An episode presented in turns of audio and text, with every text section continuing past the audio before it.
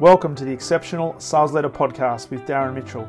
If you're a sales leader looking to take your leadership to a whole new level, then this is the podcast for you. We'll be exploring tips, techniques, and strategies to help you take your leadership to the exceptional level and allow you to enjoy more money, more meaning, and better sales results.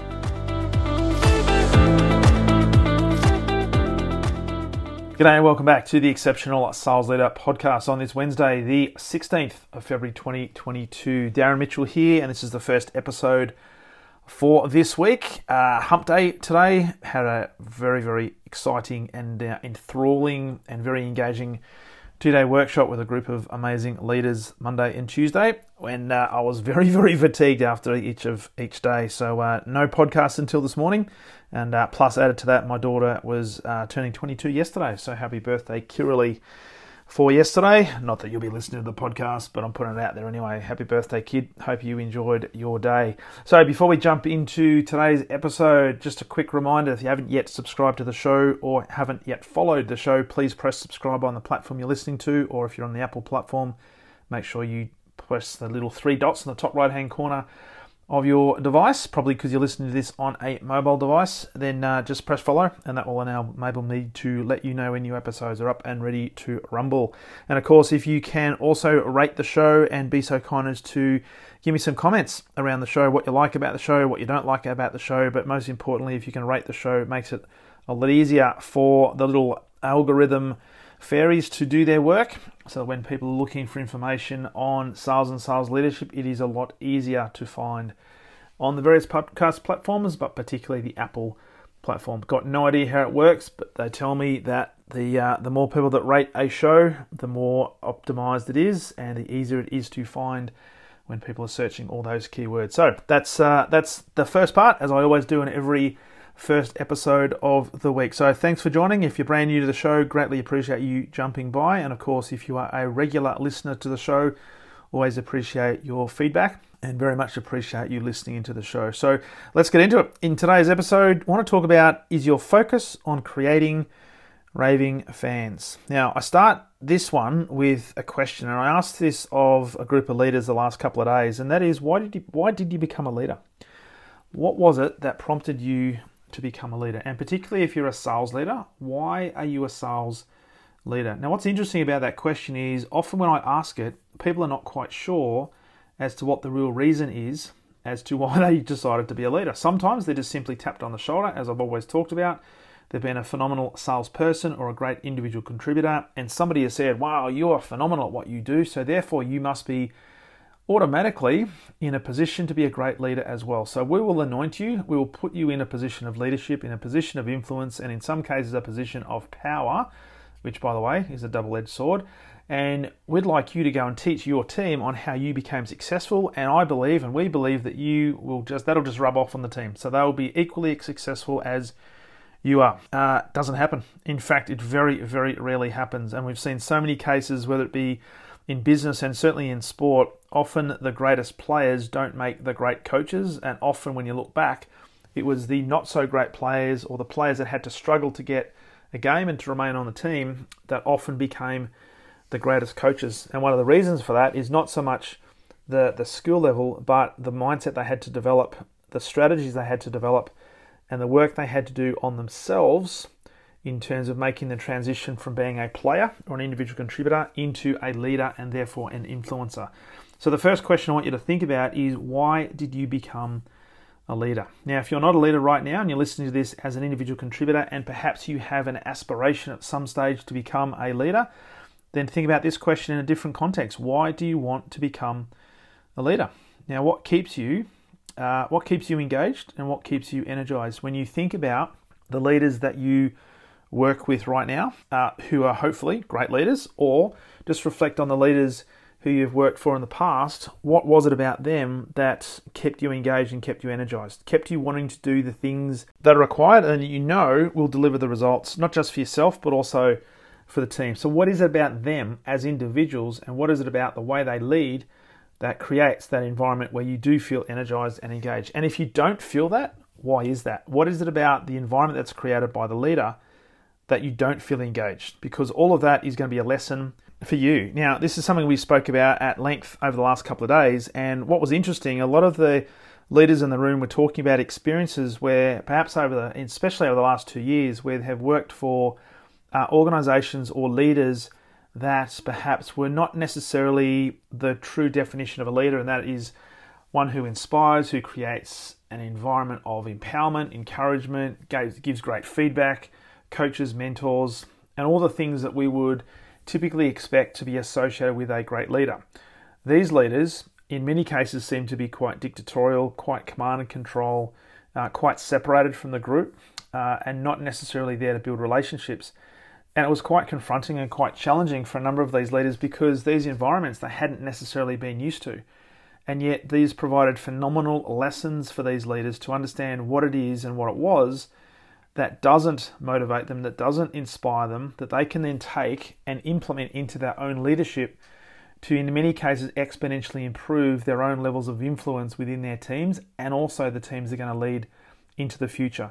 So, I want to talk about this from the context of there's a lot of leaders out there that believe, you know what, especially in sales, in sales leadership, they almost try to move towards this rock star status. They think that I want to be famous. I want to actually get to a position where I've got the status, I've got the prestige, I might have the income. Doesn't always equate to that, but I want to be famous and I want to create a huge following of raving fans where I've got my team and everybody associated with my team literally worshipping my every move. Now, what tends to happen with these type of people is, and this is a gross generalization, I know, but I've seen it, so I'm going to put it out there anyway.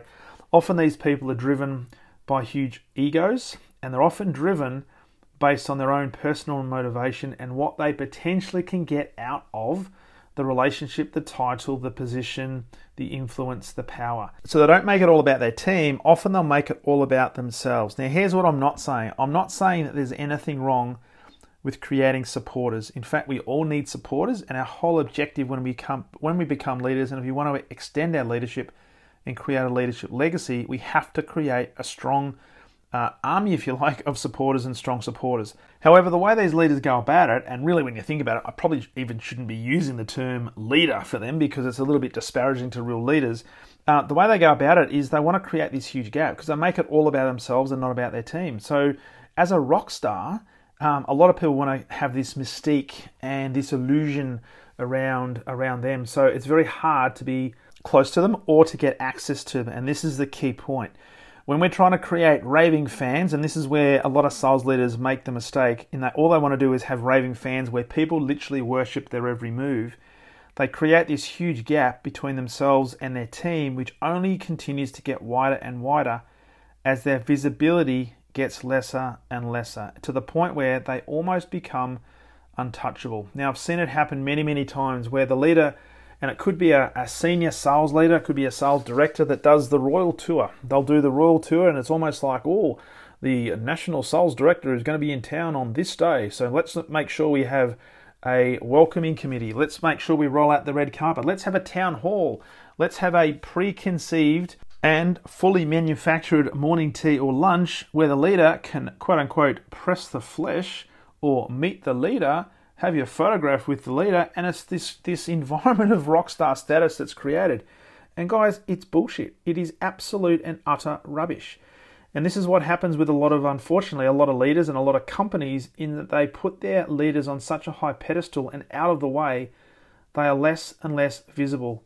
And their hope and their desire, and in many cases, their entire purpose, is to try and create uh, love by absence or inspiration by absence, or if we keep the leaders away from the raving fans or from the people, it means that the people will desire this leader even more. And when the leader is in their presence, it means that they'll have a, a huge and even bigger level of influence. Well, it just doesn't work. Being a rock star might sound phenomenal, might sound really exciting, and in many cases it might sound really sexy, but it's not going to deliver the results that ultimately we need for a business to make it sustainable, nor is it going to create a legacy for your team to carry on what it is the work that you do. Instead, we've got to do something else. And what we what we want to do instead is just instead of focusing on creating these raving fans and be that rock star and have this massive separation, how about we do something different and focus on creating friends? Now, The term friends is an interesting one as well, and I don't want you to take this out of context because often people say, well, hang on, as a leader, don't I have to actually separate myself from my team and I don't want to be too friendly and therefore I don't we all want to be liked and we all, all want to belong to something and I've seen it many cases leaders find a bit of a bit of a challenge separating themselves from the pack, particularly if they've been placed in a position of leadership from or of a group that they were once a peer of, and I get that. Uh, what I'm talking about in the concept of the friends, it's about a desire to build genuine relationships. So, as a leader, we know we have to actually sometimes have conversations that may be quite difficult, and sometimes those conversations will be with people who we have good relationships with and who we have been a friend of, and hopefully are still a friend of. And so, we might have a situation where you become a leader of a team where you have been a peer, where you've had some great relationships, where you've gone through a lot together, and you might have to find yourself having a conversation around performance or a difficult conversation, and that might be challenging for you. But that's okay because that's what leaders do, and we're prepared to do that.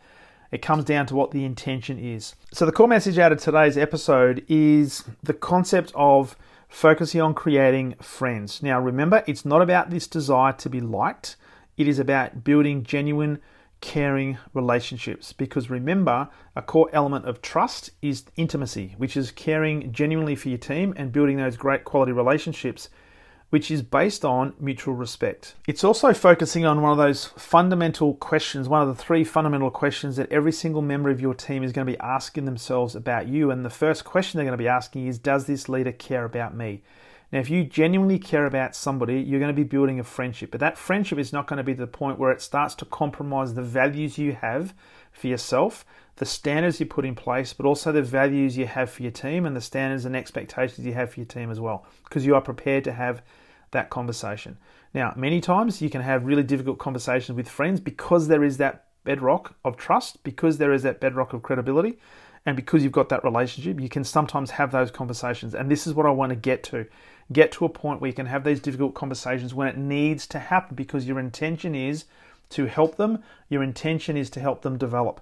Your intention is to create those footprints in the sand so people can follow the legacy has actually been created. So, how do we do this? Well, one of the key concepts I love that comes from John Maxwell is his concept where he talks about walking slowly through the crowd. Now, this comes from the fact that he's, if you think about rock stars, uh, he is he is a rock star, and certainly rock star in terms of leaders around the world, in terms of the knowledge and expectations and I guess positioning around leadership in the world. He's the leader's leader. He's written more about leadership than probably anybody else, living or not, on the planet. He's written 84 books, done over 30 million plus copies of those books. He's just he's just a great expert and, and a wise person when it comes to leadership.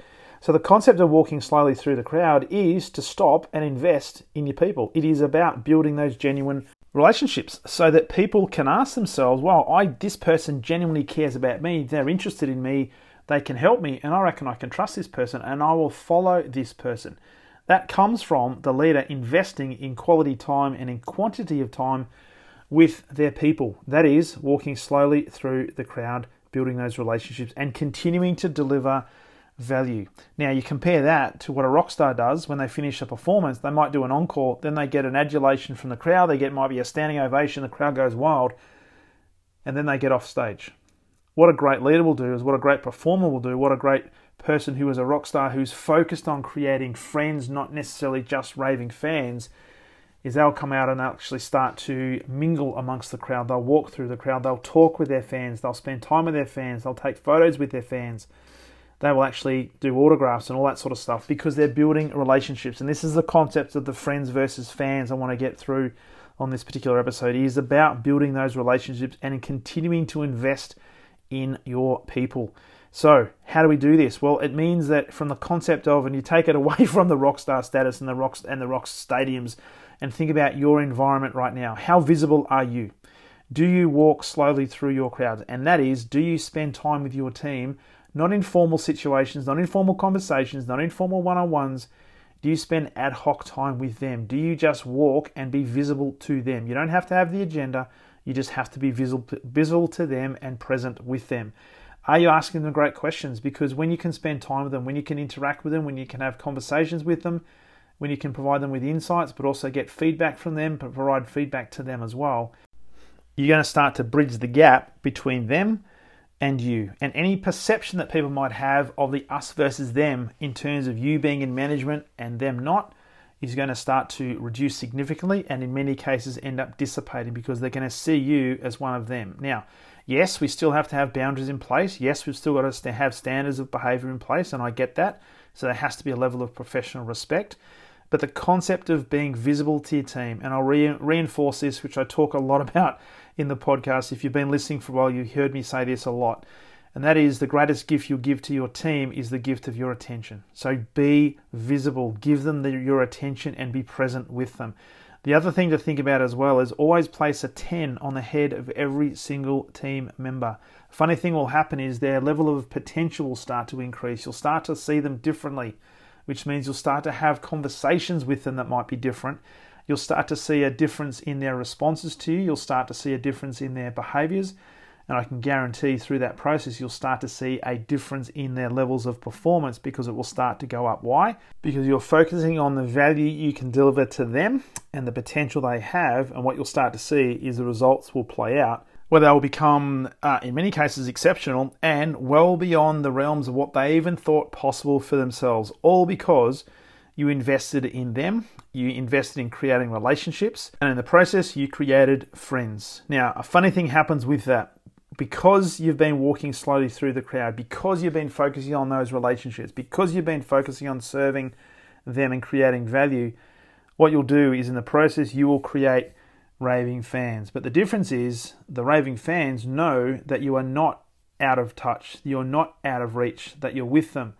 They don't have to completely rely on you, and this is the other key thing that a great leader will do is they will not create codependency. You will actually do it in such a way that people will start to think for themselves because you're going to empower them to make decisions for themselves and back their judgment.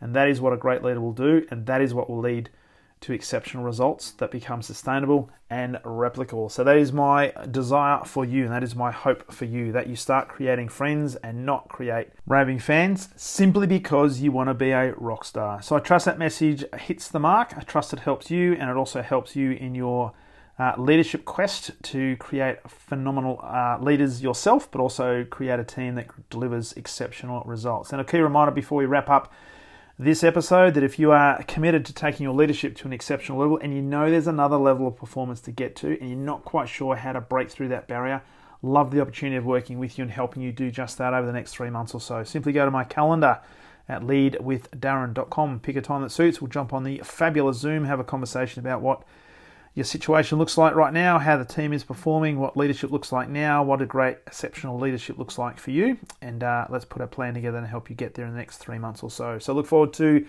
that conversation, and as always, look forward to sharing with you on the very next episode of the Exceptional Sales Leader Podcast. All the best.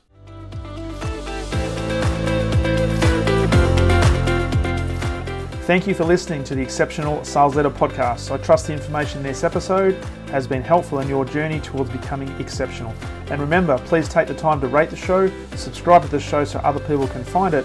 But also, if I can help you, jump on my calendar, go to leadwithdarren.com, and let's have a conversation about how I can help you along your journey to being exceptional.